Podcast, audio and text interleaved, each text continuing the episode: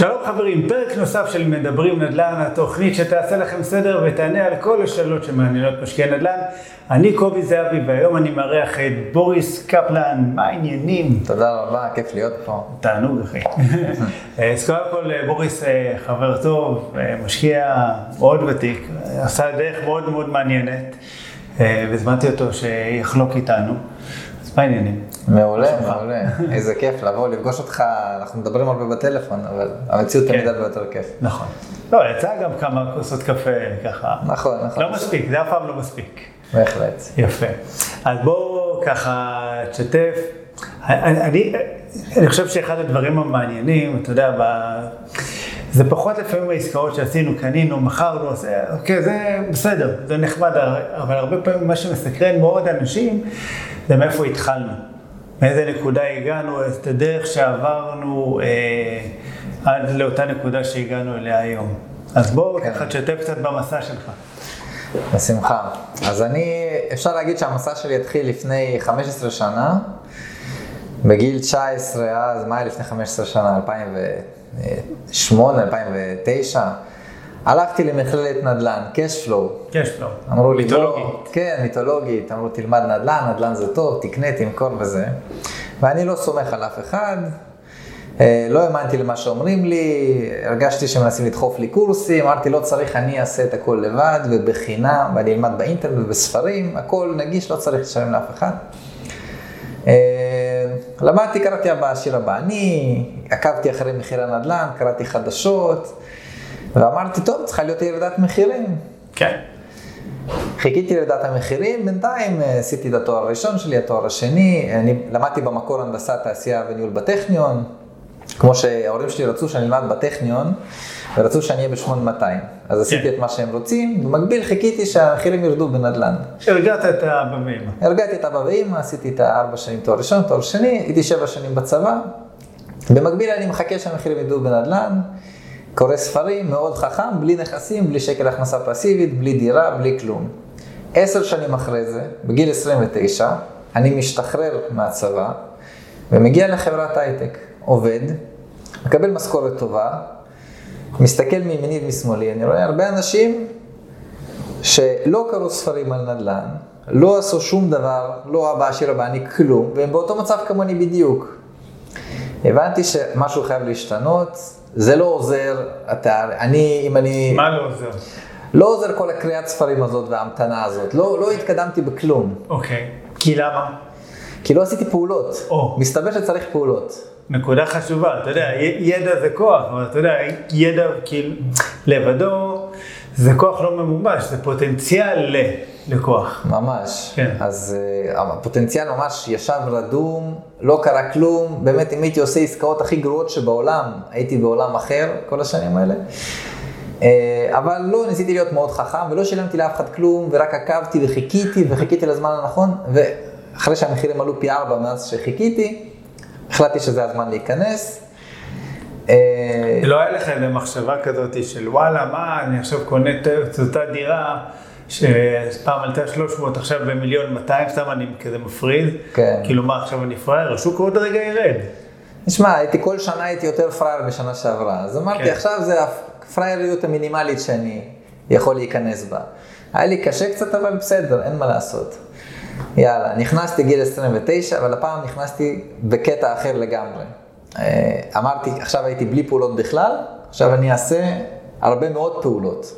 אוקיי. אני לוקח סיכונים, אני לוקח פעולות, אני משלם על מנטורים, התפתחות אישית, אני אעשה את הכל, כי מה שקרה זה שאני התחתנתי, ואמרתי, אה, אני לא יודע, כשיהיו לי ילדים, איך אני אצליח לעשות פעולות. כי, אתה יודע, בלי ילדים אתה חוזר בערב, יש לך זמן. בבוקר לפני כן. עבודה, יכול להיות שיש לך זמן. ואני, כאילו, עבדתי בהייטק, ובערב היה לי תחביב כזה שאני עושה סטנדאפ. גם עכשיו אני עושה מדי פעם, אבל אז בכלל הייתי עושה שלוש פעמים בשבוע. אז אמרתי, איך אני אמור להכניס ילד לתוך הלו"ז הזה? ואז אמרתי, לא רק ילד, גם איך אני אעשה פעולות עם ילד, עם כל שאר הדברים שלי. כן. למי שעדיין אין ילד, זה זהו, אז זה נכנסתי... חלק מאתגר. חלק כיף, מאתגר. אבל, אה, כן. אז נכנסתי למוד חירום בגיל 29, עדיין לא רציתי לעשות ילדים, אבל אמרתי, בטוח, אתה יודע, גיל 29, 30 ומשהו, אתה עושה ילדים כנראה אם אתה נשוי, זה, זה הרעיון. נכנסתי למוד חירום, שילמתי מאות אלפי שקלים. לקחתי מנטורים, מי שאתה לא רוצה, הרבה התארחו גם פה. למדתי, באמת, למדתי אצל אנשים שעשו בפועל דברים, ולא רק אנשים שסיפרו בחדשות שמשהו אמור לקרות, ולא קנו דירה אחת בחיים שלהם. אה, ואז קניתי דירה ראשונה, דירה שנייה, דירה שלישית, דירה רביעית. באיזשהו שלב נגמרו לי ימי חופש. ו... זה הייתה הבעיה שלך, ימי חופש? כי הייתי בשטח, הייתי לוקח ימי חופש. כן. ונגמרו ימי חופש, אז התחלתי לעשות נדל"ן בארצות הברית. לקחתי קורס בארצות הברית, קורס הרחבה, וגם שם קניתי אה, דלת ראשונה, דלת שנייה, שלישית, רביעית. בסוף אותה שנה כבר אה, התחלתי להיכנס לעסקאות של בניינים שלמים, הייתי מארגן קבוצה, נכנס לעסקאות. ל multi family. ל multi family. אז היה לי אה, קצת מזל, אפשר לקרוא לזה, שנכנסתי בשנתיים האחרונות שעוד הייתה ריבית אפסית. שיכלת לקחת הלוואות מאוד מאוד בזול, והספקתי לעשות די הרבה עסקאות לפני שהריבית עלתה. אה, היו לי איזה שנתיים כאלה של אה, חגיגה. אה, ועשיתי המון המון פעולות, צברתי לעצמי, הגעתי ל... מכרתי גם דירות, אז הגעתי לשלוש דירות. בארץ, גם הכל היה מסודר עם משכנתה ככה, מסודרת ככה שייתן לי תוספת הכנסה ואני דוחה את תשלומי המשכנתה לאחר כך, זה נקרא כן. כאילו grace. grace. אמרתי נעשה חגיגה זמנית כזה, וההשקעות מארצות הברית גם תפקדו טוב, ולפני שנתיים, אחרי אה, ארבע שנים, משהו כזה בהייטק, on-off, נולד לי ילד לפני שנתיים, חזרתי מחופשת לידה, ולא חזרתי להייטק יותר. אתה חזרת מחופשת לידה. אני חזרתי מחופשת לידה, נשארתי עוד איזה חודשיים בשביל לקבל את המניות, כי אתה, לא משנה שזה חוקיות לגבי קבלת המניות, אז נשארתי איזה חודשיים. עזבתי את ההייטק לפני שנתיים ואמרתי, זהו, אני עושה נדל"ן full time, יש לי ילד, אין לי זמן, גם ילד, גם עבודה, גם זוגיות, גם נדל"ן, גם סטנדאפ, אין זמן. כן. משהו צריך לצאת, אתה יודע, אישה התחתנו, זהו, אנחנו קשר רציני, ילד לא נעים, רק נולד. לא, לא נעים, לא נעים, כן. אה, זהו, סטנדאפ גם, אז עשיתי הרבה, הייתי בטירוף של זה, עכשיו אני קצת התמתנתי, כי... לא מה הוביל אותך לעשות סטנדאפ? מה הוביל אותי? לא יודע, עשיתי איזה סדנה של התפתחות אישית, ואמרו שם, תעצמו עיניים, תחשבו מה הכי מפחיד אתכם ואתם מה שרוצים לעשות. אני תמיד הייתי עושה צחוקים בבית ספר, כשצריך, כשלא צריך, בצבא, תמיד זה היה מכניס אותי לצרות. ואמרתי, למה שאני עושה סטנדאפ מול 300 איש? אז כן. הגדרתי לעצמי מטרה כזאת, ועשיתי כמה פעמים אפילו, הרבה מאוד פעמים, אה, ולא יודע, זה הדליק אותי. אחרי שעשיתי את זה הרבה פעמים כזה, קצת התרגלתי, ואז אמרתי, וואלה, אולי אני אעשה הרצאות בנדל"ן עכשיו, זה עם צחוקים. כן. אותו אפקט. זה סטנדאפ אה, פיננסי. סטנדאפ פיננסי, כן. הנה, נתתי לך שם... אה, יפה, ניסיתי לעשות בציבור בדיחות פיננסיות, לא עבד בכלל. כי זה לדעתי... לא צוחקים על כסף, אתה יודע, לא אנשים ברגע שמדברים על כסף הם נהיים רציניים, אתה מכיר את זה בטח כן. ממשאים ומתנים, נכון? איך שיודע, פתאום כן. נהיים רציניים ו... זהו. כל הדחקות בחוץ. גם אתה מספר לאנשים, קניתי דירה, מכרתי דירה ויש איפשהו בדיחה, כל, רק דבר היחיד ששמעו זה שאתה כאילו טחון, בטוחים שאתה טחון. כן. לא יודעים שיש הלוואות ומינוף ושותפים. ולקח את הסיכון. ו... כן, אבל אף אחד לא חושב על זה שזה מצחיק, זה כזה קצת טאבו. כן. אמ, זהו, ולפני שנתיים, אה, עשיתי עד לפני שנתיים כזה, גייסתי כסף לפרויקטים בארצות הברית וקניתי עם שותפים, אבל הכל היה כזה על השם שלי, או בשביל חברים, או בשביל uh, משפחה. לא היה ליווי משקיעים כעסק באמת, ולא בארץ בכלל לא, רק חברים משפחה. לפני שנתיים, כל, כולם רצו שנמצא להם דירה בארץ, אנשים מהעבודה. אז אמרתי, יאללה, נעשה מוניטיזציה לסיפור הזה. נגמרה העמותה שנקראת אה, בוריס קפלן, ונעשה ליווי משקיעים בתשלום, ייעוץ וליווי משקיעים וזה. ו... ועשיתי למשקיעים עסקאות באותו שוק שעשיתי לעצמי עסקאות. כן, שאתה כבר מכיר ואתה חי. אני כבר מכיר וחי, והמתווכים, אני, ב, אתה יודע, בטופ של הרשימה שלהם, ו... ואני יודע לסגור מהר, ואני מבין כבר הכל מבחינת הכל. יותר טוב ממי שגר שם 30 שנה, למרות שבעצמי גרתי שם 20 אה, שנה, כן? וההורים שלי עדיין... וואלה, אתה מועד יליד? כן. לא גילית איפה? אני יודע איפה. בנוף הגליל. נכון, נכון, אז אה, עליתי בגיל... אני מוביל אותך עכשיו בשיחה, אתה יודע. אז בגיל שנה עליתי לארץ, לנוף הגליל. כן. הייתי שם עד גיל 18, וההורים שלי, אחים שלי עדיין שם, אני מאז עברתי, בגלל הלימודים. איך זה להיות ילד בנוף הגליל? תשמע, זה היה מעולה, אתה לא יודע מה יש בחוץ כל כך, כן. אתה לא מתרחק, אז מה, מה יש לך? גם הייתי חנון כזה, אז אתה יודע, לא הייתי עד גיל 18 לא, לא יצאתי למסיבות בכלל. כן. הייתי נפגש עם חברים, מזמינים פיצה, רואים סרט. זה מדבר- הקרחנה של נוף הגליל. כן, מדברים בפארק, אולי מקסימום שותים בפארק, אתה יודע, כמו רוסים כן. אה, זה, אבל בגדול, רק בגיל 18 התחלתי לצאת, אז מה זה ילדות? אתה נפגש עם חברים וזהו, כאילו, לא יותר מדי. בסדר, זה גם מה שיצא בבת ים, לא עכשיו, אתה יודע. כן? לא יודע, אני שומע פה ילדים, עכשיו אני גר בהרצליה, אז יש ילדים שיש להם חוג טבע, שהם גולשים, כל מיני דברים טוב, כאלה. זה ילדים מודל 2023, זה, אתה יודע, כן. לא, לא היה חוג טבע אצלנו, היה חוג כדורגל, חוג כדורסל, חוג ג'ודו, קראטה. ו- כן, היו דברים כאלה, אז אני הייתי- כאלה שמוצאים הרבה אנרגיה. בדיוק, אני הייתי בחוג היאבקות כזה שאתה צריך אה, להתחבק עם מישהו ולהפיל אותו, אז הייתי בכזה, הייתי בחוג שחייה, אבל לא היה לצאת או משהו כזה. כן. אז- וזהו, וחלום של כל ילד בנוף הגליל, כשאני גדלתי שם היה בגדול לעזוב את נוף הגליל, ככה זה היה. המצב הזה הש- השתפר משמעותית, ועכשיו כבר נגיד אחים שלי כבר לא עוזבים את נוף הגליל, יש לי אחים תאומים בני 21, אבל הם גרים שם? הם גרים שם, הם מבסוטים, כן, הם גרים שם, אה, מרוצים, והרבה אנשים גם חוזרים לנוף הגליל, לפעמים גם לא בגלל שהם רוצים, אלא בגלל שנהיה יקר במרכז. כן. אבל אה, הייתה ילדות אחלה ילדות, לא היה לי תלונות, כי לא ידעתי מה האלטרנטיבות. אז זאת אומרת, הבחירה שלך בשוק בנוף הגליל, אולי אפשר להגיד שהייתה איזה כורח טבעי? כי אה, אתה גדלת שם, אתה מכיר, זה הסביבה הטבעית שלך. תראה, יצא ככה, בכל קורסי הנדל"ן מלמדים שאתה צריך ללכת אחרי עליית רווחים, ועליית רווחים אפשר כזה לנבא שתהיה לפי שיפור ברמת התעסוקה שיש באזור, שיפור בתחבורה ושיפור בחינוך. כן, עכשיו, כשבדקתי את זה, וגם צריך שזה יתאים לתקציב שלך. נכון.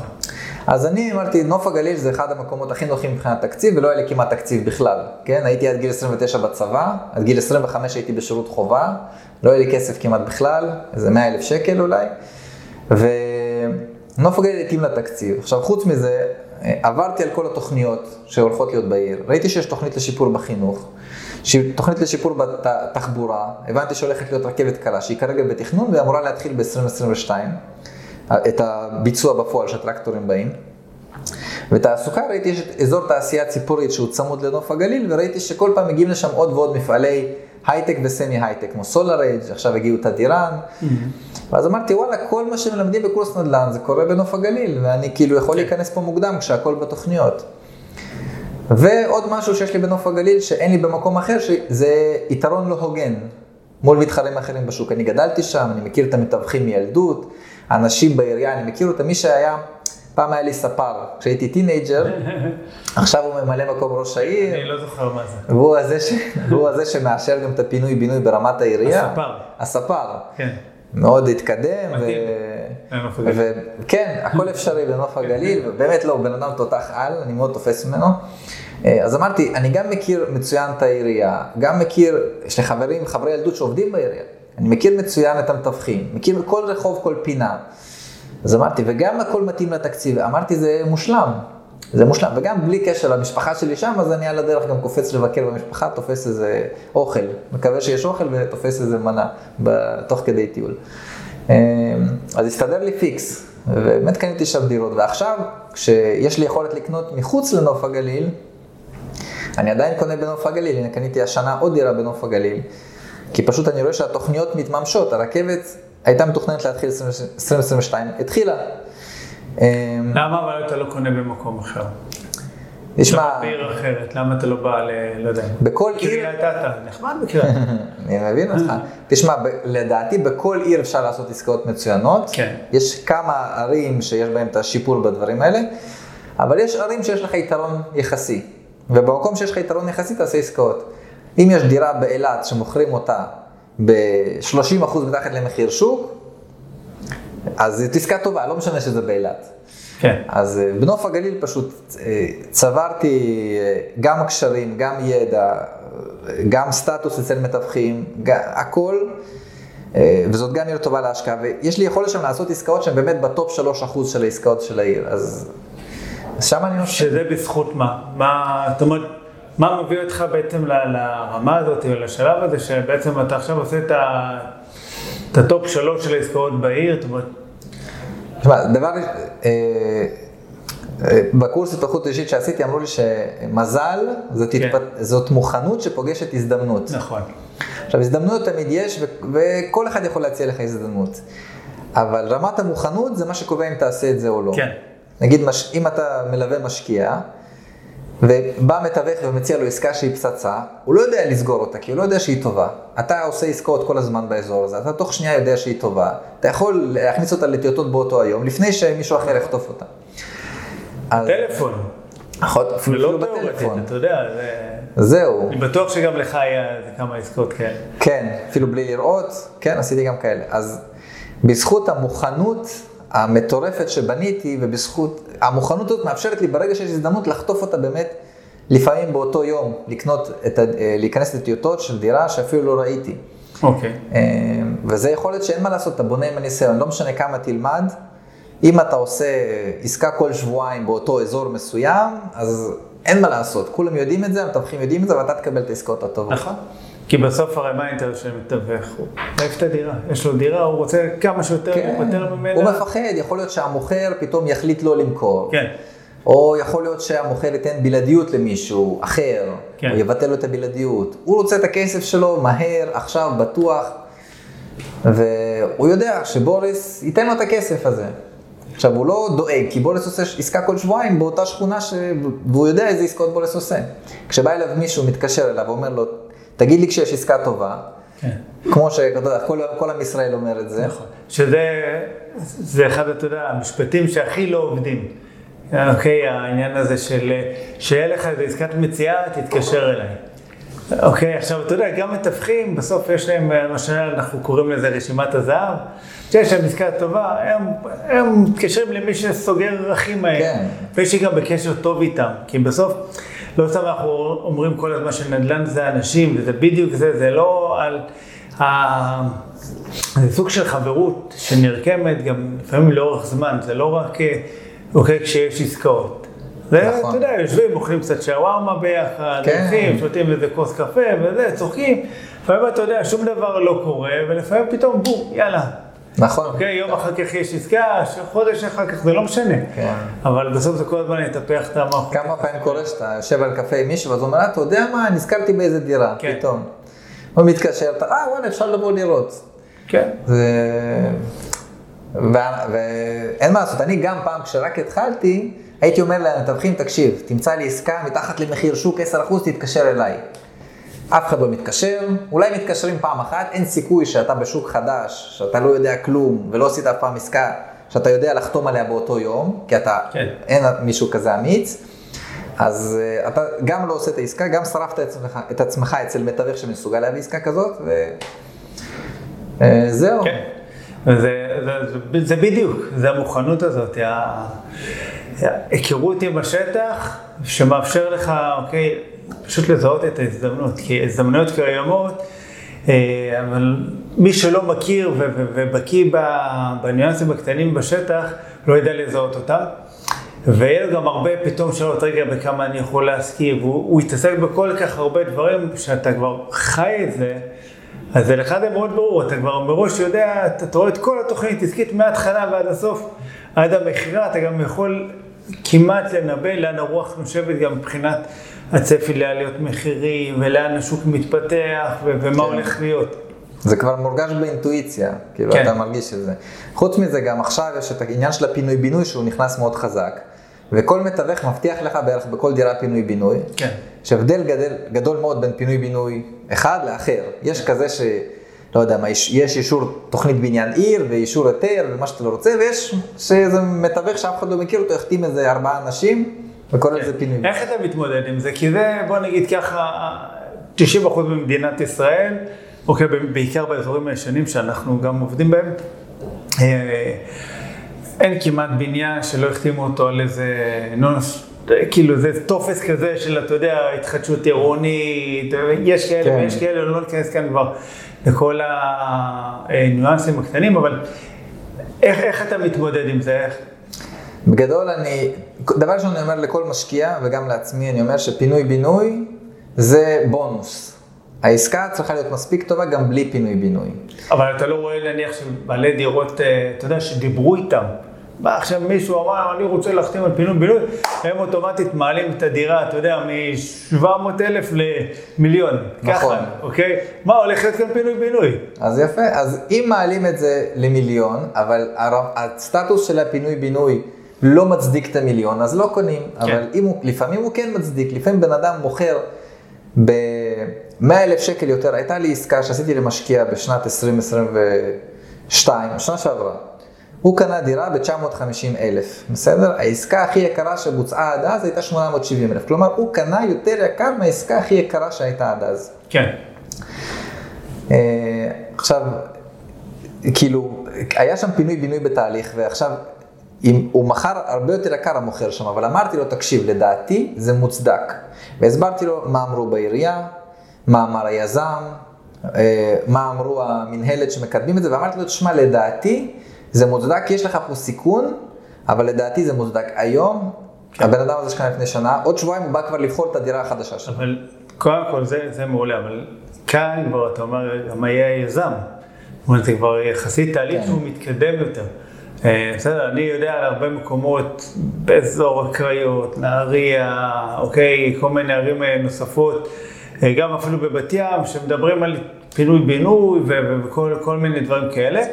אבל אין שום דבר קונקרטי. בבת ים, בסדר, יש אה, טבעות, וגם בנהריה והכול, אבל נניח באזור הקריות, יש אזורים שלמים שאתה מסתכל ואתה אומר, לפעמים אין כאן כדאיות, כאילו, אז נכון. זה, אוקיי, זה בסדר שהם רוצים נניח אפילו 100 אלף שקל יותר מהמחיר שוק, אבל עד שמשהו יתקדם, זה יכול לקחת עוד הרבה שנים. נכון, אז אני אומר, מי שרוצה לקחת עסקה של פינוי-בינוי, הוא כנראה ישלם יותר מעסקה בלי פינוי-בינוי, אבל זאת בחירה שלו, אם הוא רוצה את הכרטיס אה, כן. לוטו הזה.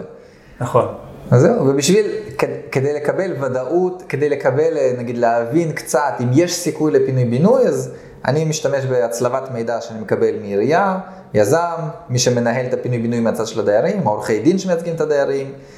אה, מחקר כל הדבר הזה, בדרך כלל המתווכים לא מתעסקים בכל המחקר הזה, כן. כי המטרה שלהם זה לשרת, כאילו, זה למכור דירות, מזה הם מתפרנסים. אה, לא, לפעמים אני רואה מודעות שמתווכים באזורים, שתקשיב, כאילו, לא יהיה שם לפחות לא ב-15 שנה הקרובות, כאילו, אם יתחילו אולי בעוד אה, 10 שנים רק להתניע שם תהליך, זה יהיה נס, וכאילו כל מודעה זה צפי לי- לפינוי-בינוי. צפי, בסדר, יש כן, צפי של כן. המתווך. אתה יודע, הצפי, בגדול הם צודקים, כאילו ב-50-60 שנה הקרובות, אה, אני מאמין שנראה ברוב הארץ באמת. אה, נכון. אני אומר לכל אחד שקונה במתחם, אפילו שבדקנו אותו והוא נראה בסדר, אני אומר, תשמע, תיקח בחשבון, אנחנו מכינים תוכנית עסקית, כאילו אין פה פינוי-בינוי. כן.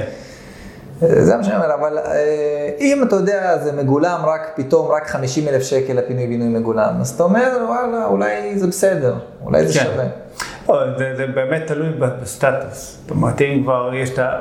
אוקיי, אישור מהוותמ"ל, והתב"ע כבר מאושרת, והעירייה משתפת פעולה, וכבר יש יזם, ויש מינהלת, ואתה אומר, אוקיי, בסדר, יש כאן כבר הרבה יותר בשלות. אז זה ייקח עוד שנתיים, זה ייקח עוד שלוש, ייקח עוד חמש, אבל יש כאן כבר תהליך. כן. של הגשה של היתרים. נכון, זה- אוקיי. זה עולם אחר, זה משחק אחר. למחוזי, למקומי, אתה- אתה אומר, אתה אומר, אוקיי, בסדר, משהו קורה. כן, שם אתה תשלם כנראה יותר מ-50 אלף שקל ממחיר של דירה בלי פינוי-בינוי. לחלוטין. אה, אבל- אתה ככל שאתה יודע, לפעמים, אני מסביר את זה למשקיעים, אני אומר, זה שיש פינוי-בינוי, נכון, זה יכול לקחת גם עשור. בסדר, אבל יש, מהרגע שצץ הרעיון הזה והתחילו להקים מנהלת ולאסוף חתימות, עד הרגע שבאמת הורסים את הבניין ומקימים חדש, או עד שיש כבר בניין חדש.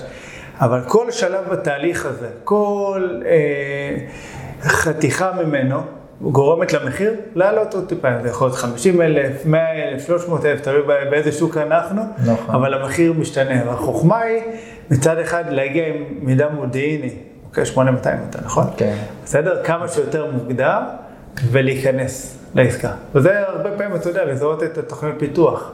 כן, למשל אתה יכול גם להיות בקשר עם היזם, לפעמים היזם הולך לעשות משהו, הולך להיות, לעשות איזשהו דיון מספר, אה, לא יודע, שמונה בעירייה, כן. ובדיון הזה הוא אומר סיכוי גבוה שיאשרו משהו.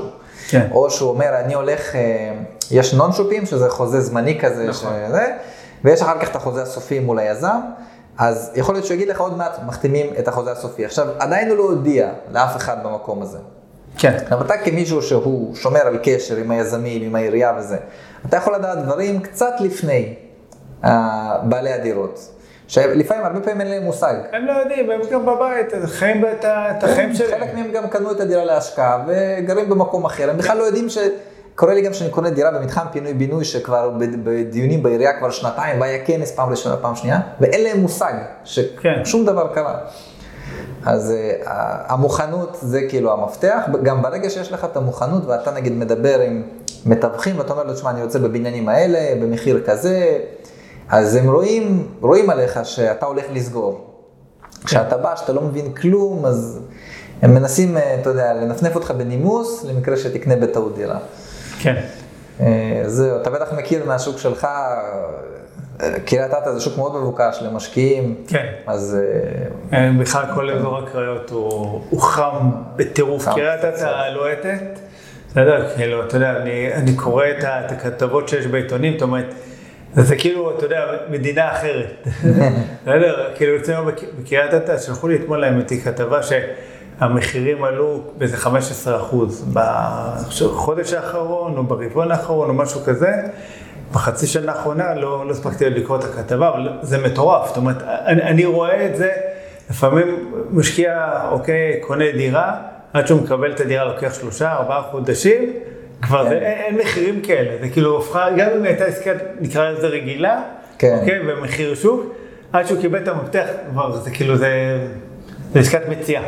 נכון, עכשיו זה גם מאוד מסוכן, בגלל שזה באמת קורה, אז אני התחלתי לשים בחתימ, במועד חתימה, אז אמרתי למשקיע שקונה, אמרתי לו בוא נשים יותר במעמד חתימה ונגדיל את הקנס של המוכר אם הוא מבטל. כי נוצר סיכון באמת שיש חצי שנה או תשעה חודשים עד קבלת מפתח, יש סיכון שהדירה תעלה ב-300 אלף שקל, כן. והביטול של המוכר הולך לעלות לו רק 100 אלף שקל. אז נוצר סיכון כזה, התחלתי להעלות את המקדמות עכשיו. אוקיי. זה פחות אה, יצא לי להיתקל. יש כל מיני עסקאות שהן מורכבות יותר, שאז אה, צריך לעשות תנאי מתלה וכאלה, ואז כן. אם אתה לא יודע לסגור טוב את המוכר, צפה פגיעה. זה מאוד מפחיד. אותי. אחרי שפעם אחת אה, אתה חווה את זה, שמוציאים אותך מעסקה ובא ומוכרים את הדירה אחר כך ב-150 אלף יותר, אתה אומר no more. אני, אני, את השיעורי בית אה, הכנתי, אני את המחיר של שכר לימוד שילמתי, כן, אף אחד לא, לא ידפוק אותי עוד פעם, ככה אני. כן. אז אה, שאלה, איך אתה, זאת אומרת ככה, זרקנו קצת על על שוק הנדל"ן, על המחירים, בכלל, אנחנו בסביבת ריבית שאנחנו אומרים לא הייתה כמותה כבר איזה עשור. אה, איך, איך אתה חווה את השוק? אני חווה שיש עכשיו אה, הרבה פחות אנשים שהם משקיעים פשוטים, ויותר אנשים שהם משקיעים מתוחכמים.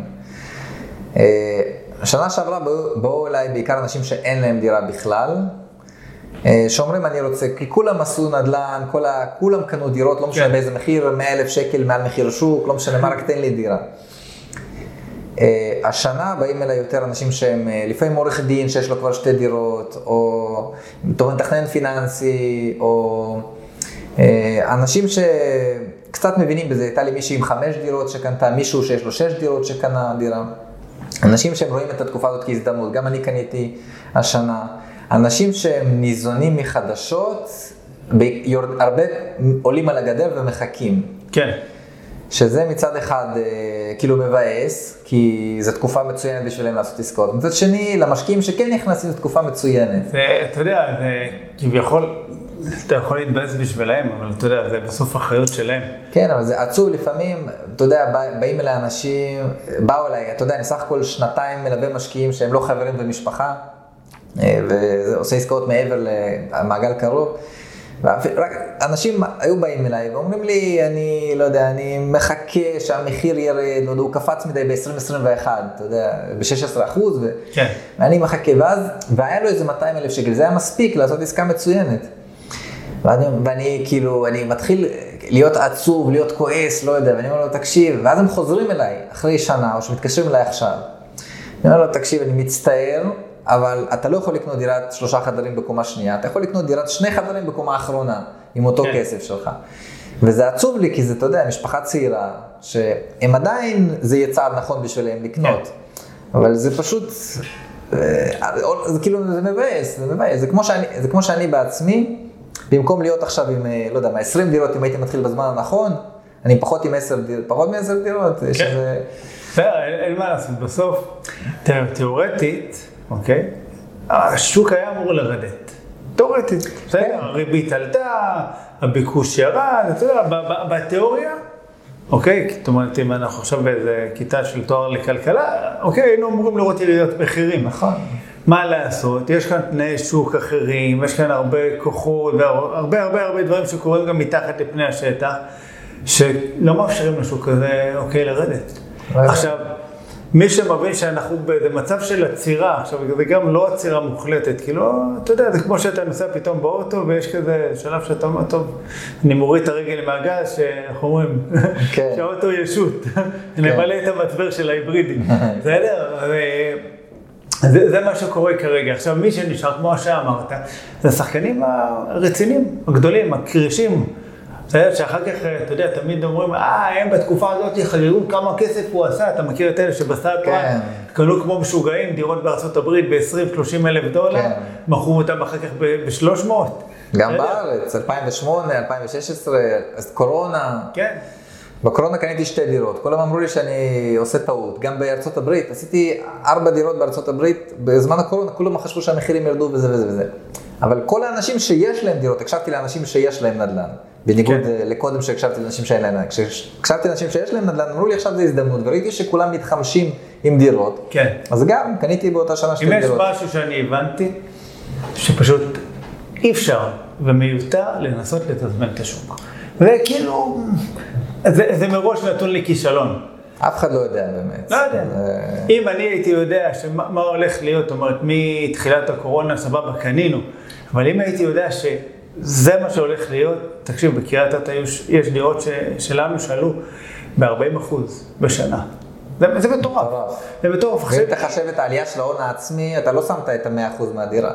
לא, איפה? אתה שמת 200 אלף, הדירה עלתה ב-200 אלף, עשית 100% לא, על לא רוצה. לבאס, גם 200 אלף אפילו לא שמתי. יש דירות שקנינו עם 30 אלף שקל, 28 אלף שקל. משהו כזה, ועלו ב... זאת אומרת, עכשיו תכפיל בכמה כמה מאות אחוזים. בסדר? צורות לא הגיוניות על אפילו. ההון, זה, זה, זה צורות שכאילו, זה בלתי אפשרי. כאילו לשים 30 אלף שקל ולחזור עם 300, בסדר? זה, זה, לא, זה לא נתפס. כן. עכשיו, אם הייתי, אתה יודע, ממשיך לחפש ולספר לעצמי כל מיני סיפורים, אז לא היינו קונים, לא היינו מתקדמים, זה, זה, זה מאוד פשוט. אז זהו, וזה באמת נכון לא לחפש את העסקה שהיא מתחת, מתחת, 20% מתחת למחיר שוק ורק את- רק אותה אני עושה, בעסקה כן. הראשונה שלי. כן, מי שעושה ככה מחפש הרבה זמן, בסוף הוא קונה, אחרי 10 שנים כשהדירה עולה 200% יותר, אז הוא קונה ב-20% אולי מתחת. כשאני התחלתי, דרך אגב, אותי לימדו שעסקה טובה היא עסקה של 25% מינימום ממחיר השוק. חיפשנו, עסקה ראשונה הייתה 20%, רק 20%, היה מאוד מאכזב, בסדר? סיפרתי לך מקודם, עכשיו אני הולך אחרי צהריים, יש לנו אה, כינוס אה, ככה. כן, אה, התחדשות עירונית לפינוי-בינוי, אתה מבין, זו הייתה עסקה, קנינו אותה אז ב-350 אלף שקל, ושאלו אותי עוד מה העסקה כן. ולמה והכל, לא משנה שהיום שווה כבר הרבה הרבה יותר, אה, אבל אם יש משהו שאמרתי שסבבה, אוקיי, הגעתי לעסקה הזאת, אחר כך הגיעו גם עסקאות של 30% מתחת למחיר השוק, אבל אתה לא יכול לבנות עליהם. אתה לא יכול לבנות עליהם. שתיים, העסקאות האלה של ה-20-30 אחוז מגיעות עם רשימת מכולת של בעיות מטורפות, מטורפות, באמת. זאת אומרת, שלפעמים הזמן לפתור אותם והכל, יכול להיות שזה שווה את זה, יכול להיות שלא, לפעמים אתה יודע, בא לי, לפעמים פחות בא לי. כן. ו- ויש עסקאות דווקא אה, לא פחות טובות. בסדר, העסקה שסיפרתי לך ששמנו תכלס, בסוף 28 אלף שקל הון עצמי, בסדר? זו עסקה שכיום תכלס הייתה מחיר שוק. לא עכשיו תגיד איזו עסקה, אתה יודע, וואו, כן. איזה בוננזה מטורפת. אחת העסקאות הטובות, מת על הדירה הזאת, ביופי שאתה יודע שגם השכירות עלתה בשנה וקצת האחרונות, אז בכלל, כאילו זה שיפר עמדות, אז גם עליית ערך שלה, גם עלייה בשכירות, כאילו... חכה, והעלייה בשכירות רק. התחילה. עכשיו כל מי כן. שיושב בבית של ההורים וחושב אם לקנות דירה או לשכור דירה, כן. אז פעם הרבה מהם היו קונים דירה, עכשיו הם לא מסוגלים לקנות דירה. אנשים שגרים במרכז במיוחד כבר לא מסוגלים, אז הם יהיו סוחרים. עכשיו מה קורה? יש הרבה מאוד סוחרים, הרבה יותר מבעבר. שוק השכירות חייב לעלות, כן. אין אופציה אחרת. אה, ומי שיקנה עכשיו דירות, אז יהיו לו סוחרים, והסוחרים ישלמו לו את השכירות. כן. אה, אני באמת, לדעת, תקופה מדהימה לדעתי, תקופה מדהימה, גם אני לא זוכר שהייתה, אני לא מכיר סיפור שאנשים הצטברו על הגדר, לא קנו, וכשהם חזרו המחירים לא עלו. כאילו, אני לא לא, שמעתי זה- על דבר זה בדיוק מה שתחילת הקורונה, הרי למה המחירים עלו? זאת אומרת, עזוב, נכון שאנשים ישבו בבית, כסף זה, פחות טסו, פחות עניינים, אבל גם נוצר איזה צוואר בקבוק בסגר הראשון בעיקר. זוכר שהרחובות היו ריקים. הרחובות היו ריקים, אני הייתי נוסע לקריית אתא, עומד, כביש רק יום כיפור. לא, כי כולם בבית, קודם כל זה אחלה יתרון, כי אתה דופק, בדלת כולם פותחים לך. בסדר, אתה עם מסכה ופותחים, זה היה מאוד קל. לא היית צריך, כאילו לא היה עבודה, לא היה שום דבר. אז זה, היה יתרון. אבל ברגע שקצת שחררו את הסגר ואנשים אמרו, טוב, אנחנו לא יכולים לטוס כי השמיים סגורים, אז הם בעצם חיפשו, אוקיי, מה לעשות עם הכסף שיש להם. הוציאו גם משוק ההון וכאלה, ואז פשוט הייתה נהירה לנדל"ן. ואז ראינו פשוט ביקוש מאוד מאוד גדול, ומחירים פשוט שיצאו מפרופורציה. זאת אומרת, המחיר אה, בין תחילת אה, חודש לסוף חודש של אותה דירה היה שונה. זה מטורף, ב-2021 זה רק החמיר. כן. ב-2022 עוד יותר. אז, אז, עכשיו, לא רק זה, גם עכשיו קבלנים לא בונים כמו פעם. אם כן. פעם, כשהייתה הצטברות על הגדר, בסדר, חזרו אנשים והמחירים עלו. אבל הם חזרו, הקבלנים לא הפסיקו לבנות, כל פעם היה עוד היצע. נכון שלא היה מספיק, אבל לפחות הוסיפו היצע. עכשיו, קבלנים לא מתחילים כן. לבנות. שלחו לי אתמול אה, עוד אה, כתבה, וככה אני מגיע לכתבות, אני פשוט לא, לא נכנס כל כך ל- לאתרי חדשות. אה, שרמי, אוקיי, מרוב שהם כבר בלחץ, כי קבלנים, יש ירידה ב- של 40 אחוז בהגשה של אה, קבלנים למכרזים, התחילו לפרסם בטלוויזיה. טלוויזיה, מה, כן. שיקנה מישהו שיושב כן, בסלון. לא, לא יודע, אל תשאל אותי זה, אבל התחילו כבר לעשות פרסום לקרקעות, אוקיי, לקבלנים. וואו. שתבין כאילו לאן הגענו, וצריך בסוף, אתה יודע, לחבר רגע את כל התמונה. זה נכון שהמחירים עלו, אבל זה כבר גם ב-2011 אמרו שהמחירים עלו, גם ב-2012 ו-2013 ועד היום, אוקיי? אומרים שהמחירים עולים, אבל בסוף אני חושב שיהיה כאן שוק שיפגוש שוב פעם היצע נמוך ו... וביקוש מאוד גדול. מה אתה אומר על זה שאומרים שתהיה עכשיו, בגלל הרפורמה וכל זה, תהיה ירידה מהארץ, אולי זה יוריד את הביקוש? מה דעתך על זה? תראה, אני, יש לנו גם פעילות בחו"ל, ואני ככה בקשר עם כל מיני אנשים גם, אה, מכל מיני מדינות, אה, ארה"ב, אירופה ו, אה, וכאלה. אה, כן רואים המון הגירה, זאת אומרת, המון ישראלים שככה, נקרא לזה רילוקיישן, בסדר? נהיה עדינים, אה, שעוברים לגור ככה בכל מיני ארצות אחרות. אני עדיין לא חושב שזו מסה מספיק גדולה בשביל לשנות כאן את השוק. כן, אה, לא לא כל כך קל עדיין בסוף רילוקיישן. שוק הנדל"ן בנוי לא על משקיעים, זאת אומרת, כל הזמן אנחנו פודקאסט שמתעסק במשקיעים, מאשימים את המשקיעים, מעלים לנו את המס רכישה, כל מיני גזרות, כל פעם מנסים לתקוף אותנו ממקום אחר. כן. אנחנו, אנחנו כלום. אנחנו כן. טיפה בים, זה פשוט הכי נוח. צריכים לשעיר לעזאזל, נכון? מה זה שעיר לעזאזל? מישהו שגם ככה הוא לא באמת קשור, אבל בוא נאשים אותו. כי אם לא נאשים אותו, אז יאשימו אותנו. בסדר? עכשיו זה מתאים מאוד אה, לילדים קטנים. בסדר, הבנות שלי שהן היו קטנות כל הזמן היו מאשימות, לא משנה, גם אם לא היית בבית היו מאשימות אותי. כן. בסדר? מתישהו גדלו, הם הבינו שהן צריכות לקחת אחריות. איפשהו הממשלה שלנו לא, כנראה לא מספיק גדלה אה, והכול, אבל זה, זה, זה כאילו, זה, זה המצב. גם המשקיעים הולכים להיות לדעתי החברים הכי טובים של השוק בשנים הקרובות, כי כשכולם עברו להיות שוכרי דירות, בשביל שמחיר השכירות אה, נמוך יותר, עדיף שיהיה היצע של דירות לשכירות. נכון. והיחידים שמספקים דירות לשכירות זה משקיעים. כן. אז היום, גם באזור הקריות, שנניח, אה, חמש שנים אחורה, שהתחלנו, אוקיי? היה היצע מטורף של דירות. היצע מטורף, זאת אומרת, השוק היה מפוצץ של דירות, בדירות להשכרה. זה כאילו, בהתחלה אני זוכר, היה איזה סוג של פחד שלנו, איך נצליח להשכיר את הדירות. ואתה יודע, אז כאילו, היה צריך מאיתנו מאוד מאוד לדייק את המוצר, איזה דירות אנחנו עושים, ו... וככה נכנס לכל העניין של ההשבחה ושל נכסים וליצור דירות מאוד מדויקות לקהל יד שאנחנו רוצים להביא. אה, היום אתה רואה שפשוט אין דירות, אוקיי? לפחות לא, לא בכזאת כמות. עכשיו אתה עושה דירה שהיא נראית טוב יותר מהשאר, היא נחטפת ברגע. יש לכם גם עכשיו אה, רוסים ואוקראינים שבאים לקריית אתא? כן, למרות שעכשיו קצת נרגע כל הסיפור הזה, אבל הייתה, הייתה תקופה כן. עד ב-11 בלילה עוד הייתי מקבל טלפונים, יש לך דירה להשכרה. יואו. בכל מחיר.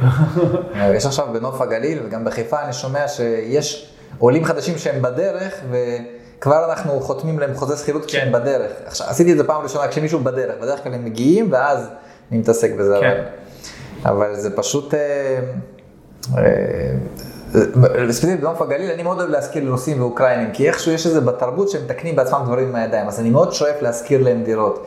חוסכים הרבה כאבי ראש. כן. אה, אבל בלי קשר אליהם גם יש מצוקת שכירות מטורפת. כן, כי יש פחות משקיעים, יש פחות משקיעים, יש פחות דירות להשכרה. כמו שאמרת, זה, זה גלגל. איך אתה מתמודד עכשיו עם זה שהריבית מאוד עלתה, גם אני וגם עלתה, אוכלים עכשיו אה, עלייה בהחזרים. אנחנו ממונפים, אנחנו ממונפים אה, בצורה חכמה, אבל ממונפים טוב. נכון.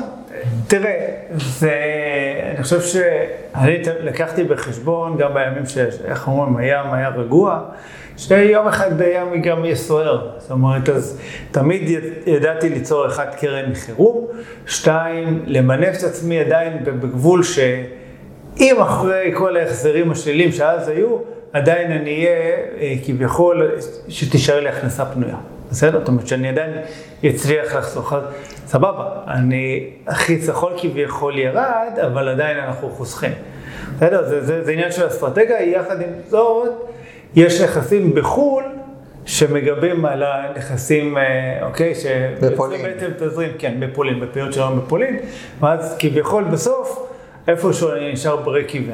יפה, תשמע, זה מעניין, גם אני עושה ככה, יש לי נגיד גם עסקאות בארצות הברית שסותמות לי את התזרים השלילי. כן. וזה מעולה, אבל לא, לא כולם אוהבים להשקיע בחו"ל, זה מפחיד הרבה מאוד אנשים, שזה מאוד מפתיע אותי, כאילו, אנשים מוכנים לקנות דירה בארץ בכל מחיר, לא משנה כן. מה, מתאבדים על זה, לא משנה, לא, לא חושבים על היגיון כלכלי, אבל בחו"ל, לא יודע, בפולין, בארה"ב, דירה שעולה, אה, לא מדבר על חצי מזה, רבע מזה, שמינית מזה, פוחדים לעשות את זה. תראה, זה, עניין של מה זה, אם תקשיב לפרקים, אוקיי, הראשונים שמדברים נדל"ן, אתה תראה שאתה יודע, בהתחלה הייתי, מה רק בישראל, מי משקיע בחו"ל, כי, כי, כי ככה, אחד, ככה חונכתי. שתיים, אתה, אוקיי, זה, זה מה שאתה רואה, זה, זה גם מה שאתה יודע. מתישהו, אתה מגיע כבר לאיזה שלב ש... אוקיי, מבחינת דירות, שאתה צריך להגיע עם חתיכת סכום לכל עסקה, זאת אומרת, מעל חצי מיליון בשביל, בשביל להתקדם. עם כל המינופים, כמה אתה גם יכול למנף את עצמך, אוקיי, over and over. ואז אתה מתחיל לחפש אה, פתרונות אה, יצירתיים. וככה התגלגלנו קצת גם לחו"ל. גם אה, חלק מהמזימה הייתה בדיוק מה שהסברתי לך, זאת אומרת, נקרא לזה כלים שלובים, אלא שבסוף השקעה שיוצרת תזרים מגבה על השקעה שיוצרת תזרים שלילי, ובסוף אתה יוצא ברק איבן. אבל השוק עולה, זאת אומרת, דרך אגב, גם בפולין יש עליות מחירים מטורפות. אה, היתרון שאתה יודע, שם אנחנו קונים דירות חדשות, בסטנדרט גבוה, במרכז העיר, ב prime prime location, ואוקיי, ביקוש מטורף לשכירות, ביקוש מטורף לקנייה, למכירה. אז מבחינתנו זה לא משנה, עוד לפני שאנחנו מקבלים את הדירה כבר היא עשתה עליית ערך ו... אוקיי, בסדר? צריך לעשות את זה חכם, זאת אומרת, גם בארצות הברית אפשר לעשות את זה, כל אחד במשיכה שלו, אני פשוט אוהב את זה, קלאמפ. ודברים משתנים. כן. ב mind שלנו. אה, אז אתה מכוון, נגיד אם מישהו בא אליך משקיע, יש לו סכום מסוים, אז אתה אומר לו, בוא נעשה איזה כלים שלובים, כאילו בן אדם, איך אתה מציג דבר כזה?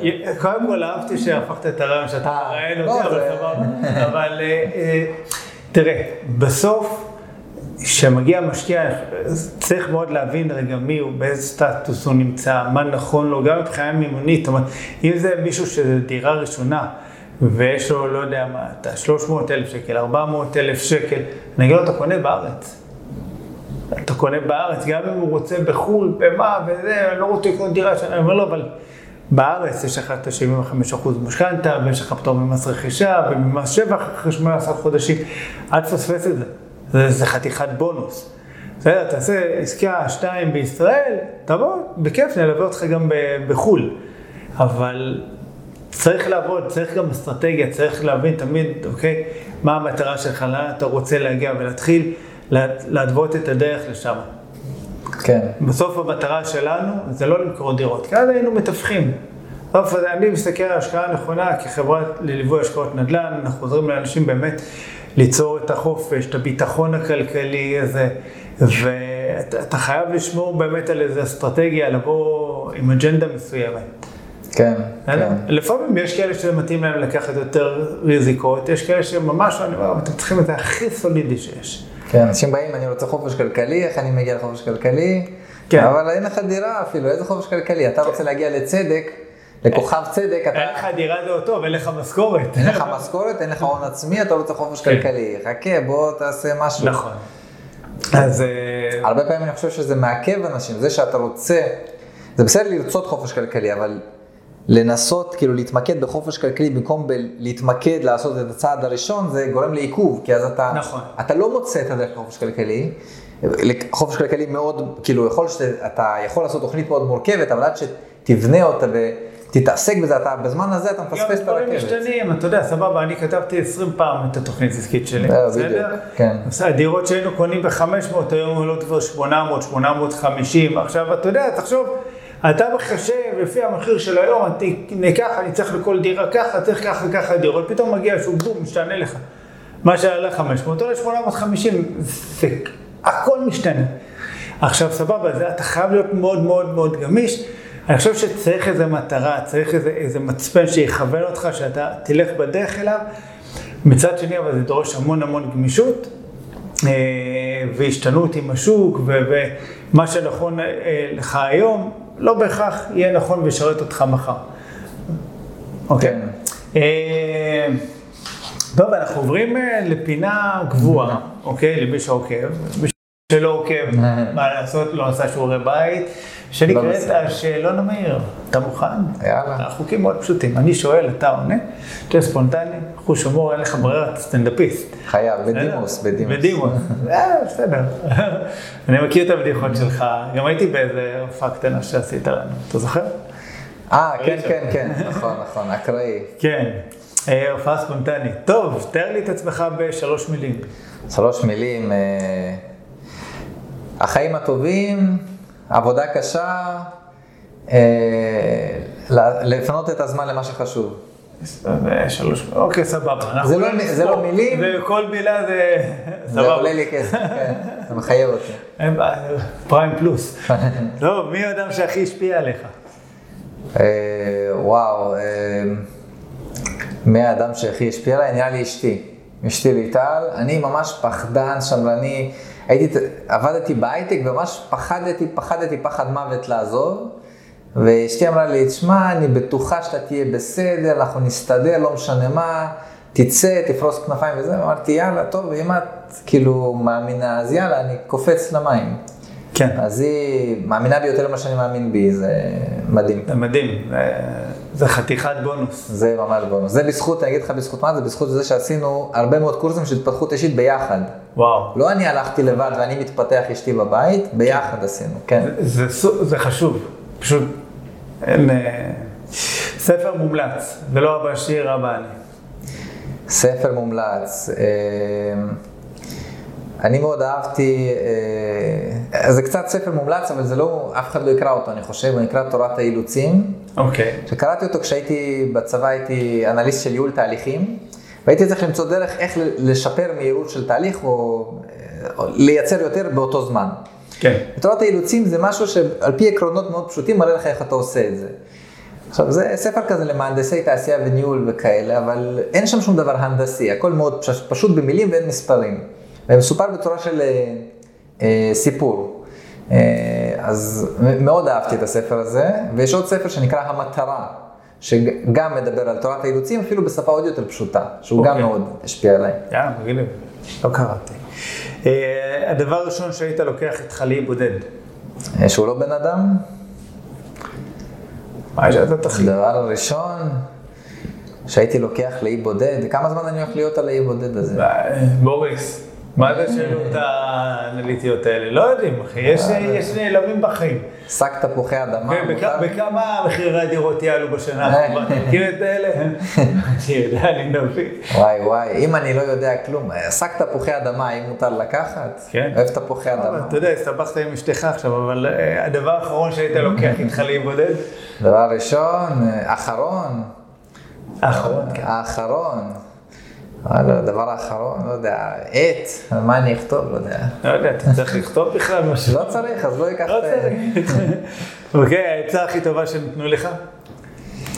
העצה הכי טובה שנתנו לי, אני בתחילת הדרך, לפ... מה זה בתחילת הדרך? לפני חמש שנים, כשעשיתי את העסקה הראשונה, אז אה, התלבטתי איזה מנטור לקחת, וכל המנטורים אמרו לי אותו דבר, והם צודקים, ואת זה אני אומר גם לכולם. אמרו לי, תעשה את העסקה הראשונה, לא חייב להיות העסקה המושלמת, תעשה אותה, תהיה רגוע, תמכור אחר כך ברווח, ת- תראה מה זה שכירות נכנסת, תבין מה זה דיירים. ותתקדם. אז זאת העצה הכי טובה שקיבלתי. כן. כן. תעשה עסקה ותעשה אותה בזמן סביר. תקבע לעצמך חודשיים שלושה, שאתה אומר, את העסקה הכי טובה שאני מוצא בטווח הזמן הזה אני עושה, לא משנה מה, ועשיתי את זה. כן. וזה עצה מדהימה. וזה זה מדהים, כמו שאני אוהב להגיד גם לחבר'ה שלי, שהתקדמות עדיפה על מושלמות. ממש. וכל כך נכון. איזה תחביב יש לך? אז יש לי את התחביב שאני מזניח, שהוא נקרא סטנדאפ. כן. אה, ויש לי תחביב שאני הולך לחדר כושר, שזה נחמד, אני עושה אימונים של איזה, אה, איזה bodybuilder אחד שהמציא איזה שיטת אימונים שהם מאוד מאומ- מאומצים, אבל הם בזמן קצר ואתה עושה את זה במעט זמן, אז אני אוהב את זה מאוד, כאילו אתה יוצא מפורק, אפשר להגיד כן. שזה תחביב. אה, וזה, אני אוהב לשבת עם אשתי, סתם לפעמים יוצא לי באמצע היום לראות איזה סתם סרט באמצע היום, ככה להרגיש פתאום שאני עצמאי, שזה כיף, שאני לא חייב לעשות עבודה באמצע היום. כן. אז אה, לפעמים אני אוהב ככה ליהנות מזה. מגניב לך. אה, אם היו עושים סרט על החיים שלך, לאיזה ז'אנר הוא היה שייך? תמשיך עם... אני- אה, אני לא יודע אם יש ז'אנר כזה לחץ, צריך להמציא ז'אנר. כן, אתה לא נראה אחד לחוץ. אה, לא יודע, הרוסים אה, מחביאים רגשות, אבל אה, בשנים, מלא שנים אני הייתי בלחץ, אה, לחץ כל הזמן, כי עשיתי הרבה שינויים, אני יחסית עזבתי מהר את ההייטק, יחסית למדתי מהר נדל"ן, יחסית מהר קניתי דירות, והכל קרה עם הלוואות ופחדים, והכל בלחץ, בלחץ, בלחץ. אה, עכשיו אני הרבה פחות בלחץ לעומת מה שהייתי, אבל כן. עד עכשיו זה לחץ, זה אתה הז'אנר. מדבר הרבה, כאילו, אתה יודע, על הפחדים וזה וזה, מצד שני, הרבה הלוואות, ואתה יודע, אני מכיר כאילו את הצעדים שעשית. כן. בסדר, זה דורש אה, אומץ. זהו, זה דורש אומץ, אבל הבנתי שאם אני אעשה, אם אני אחכה שאני אתגבר על הפחד בשביל להתקדם, אז אני לא אתקדם. אז בגלל זה אני הולך לעשות תוך כדי הפחד. אמרתי, כן. ביחד עם פחד אני קונה דירות, ביחד עם פחד אני לוקח הלוואות שאני לא סגור איך אני אסגור אותן. אני לא ממליץ על זה לאף אחד. כן. אבל פשוט לי מאוד מאוד כאב. מבחינתי להיות בגיל 30, אה, בגיל 29, להיות בלי דירות, בגיל 29, מבחינתי זה היה כישלון, כאילו זה היה הסטנדרט שלי. כן. כי אני קראתי כל מיני ספרים, והבנתי שאנשים, אה, יש להם מלא דירות כל הזמן, כאילו חשבתי שזה הגיוני. אמרתי, איך אני בגיל 29 בלי דירות? יושב עם כל האנשים האלה בהייטק, שגם להם אין דירות, איך יכול להיות שאני במצב הזה, אם אני כזה חכם? אז בגלל זה היה לי לחץ מטורף, וגם אמרתי, יהיה לי ילד בטח בשנים הקרובות, אז אה, בזכות הלחץ אה, פרחתי. כן. אה, פחד מדרבן. הפחד, הלחץ, כן. טוב, שאלה הבאה היא מעניינת, אוקיי? לאן היית הולך אם היית בלתי נראה? וואי וואי, לאן. הייתי הולך? הייתי הולך, הייתי רוצה לשבת אה, ליד, אה, אה, בחדר שג'רי סיינפלד כותב, נגיד. הייתי אוהב, כי ג'רי סיינפלד, אני מאוד אוהב אותו, אני לא צוחק מהבדיחות שלו, אבל אני מאוד אוהב את התהליך עבודה שלו. אוקיי. הוא עובד כמו מהנדס על הבדיחות. יש לו איזה שהם מבנים, הוא עובד בצורה מסודרת. הוא כמו, הוא אמר באיזה ראיון על עצמו שהוא כמו כזה בן אדם שהוא מניח שטיחים.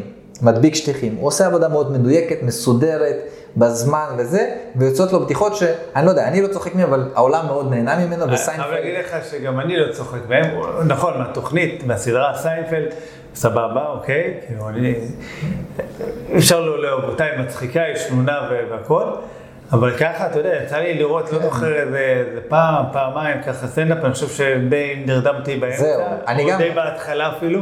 אני בכלל לא צוחק מהבדיחות שלו, אבל כן. התהליך שלו, הוא- מבחינתי, אני אומר, וואו, איך בן אדם הפך כאילו יצירת בדיחות לאיזשהו תהליך כמו משהו של הנדסה. כן. ועובד כל כך מסודר, ו... והוא מאוד מצליח, אני אומר, וואו, איזה תהליך. סיסטמטי. כן, אז אני אומר כאילו, וואלה, אולי אפשר לעשות הנדסה מכל דבר. אצלי גם, בעסק יש לי תהליכי עבודה, כן. שאני בניתי בצורה מאוד הנדסית, וגם הסטנדאפ שלי, כשעשיתי סטנדאפ, עשיתי סטנדאפ, לא הייתי סטנדאפ שמוכר עולמות, אבל כן, היו מזמינים אותי בתשלום למסיבות רווקות, ו... ב- מסיבות רווקות. כן, לא הייתי נחשף, לא הייתי חושף שם, אבל אה, לא, לא היית. מגיע שעה. לא, לא, אין לי אישור אה, של אשתי, אבל, אה, אבל הצלחתי באמצעות אה, שיטות כאילו מסודרות לייצר בדיחות שמאוד מצחיקות. אוקיי, אה, אז הייתי הולך לחדר שלו. מעניין. תשובה ארוכה, כן. אחלה תשובה. כמה זמן לוקח לך להתארגן בבוקר? אה, וואי, לוקח לי, אני לא יודע למה, איך אתה מגדיר להתארגן, אבל אה, חמש דקות נראה לי. אוקיי.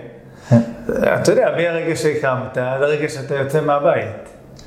אה, לא, יש לי הרבה זמן, אני קם בערך, הילד מעיר אותי, הילד בן שלי איתי, בדרך כלל מעיר אותי באיזה שש בבוקר, אני קם, אשתי ואני כאילו, אנחנו לוקחים את הבוקר באיזי, כאילו, שנינו, שנינו כזה, לא יודע, אני שם אותו בגן, שנינו משחקים כזה עם איתי, מצחצחת לו שיניים, אני מכין לו תיק לגן, מאוד מאוד באיזי, אבל אה, האר- הארגון של עצמי זה כלום זמן, כאילו, מה יש כן. לי לעשות?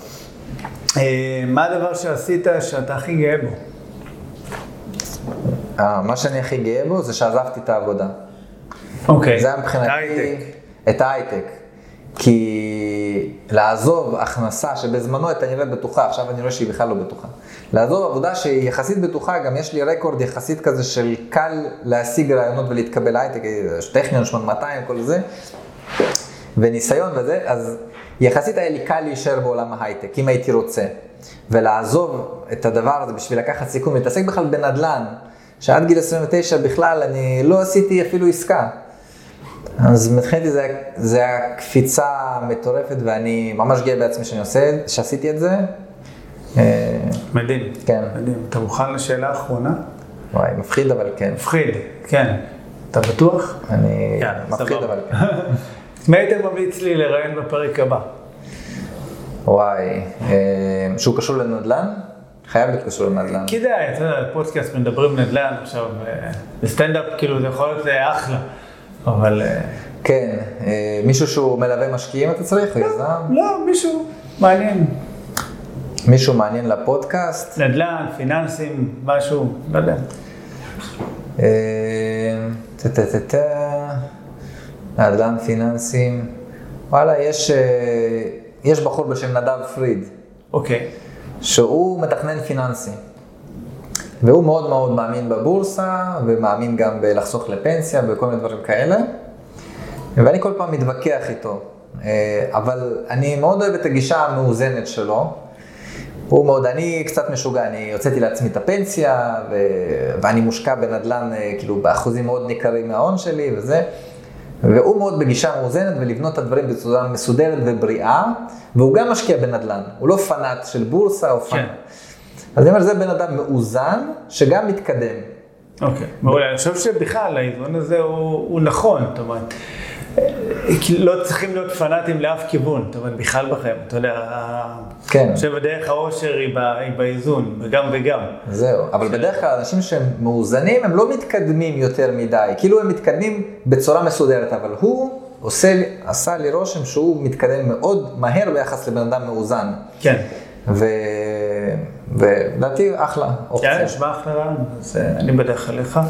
בוריס, קודם כל תודה רבה, ככה שהגעת, חלקת, שיתפת, בכנות ופתיחות. חברים, אם אתם צופים בפרק הזה דרך ערוץ היוטיוב, זה בדיוק הזמן ללחוץ על כפתור ההרשמה לערוץ, ואם אתם מאזינים באחד מאפליקציות הפודקאסטים, אז תלחצו על כפתור עוקב, תכתבו לנו בכלל תגובות, מה דעתכם על שוק הנדל"ן, איך אתם רואים אותו. ניפגש בפרק הבא שמדברים נדל"ן. תודה רבה מוריס. תענוג. ביי ביי.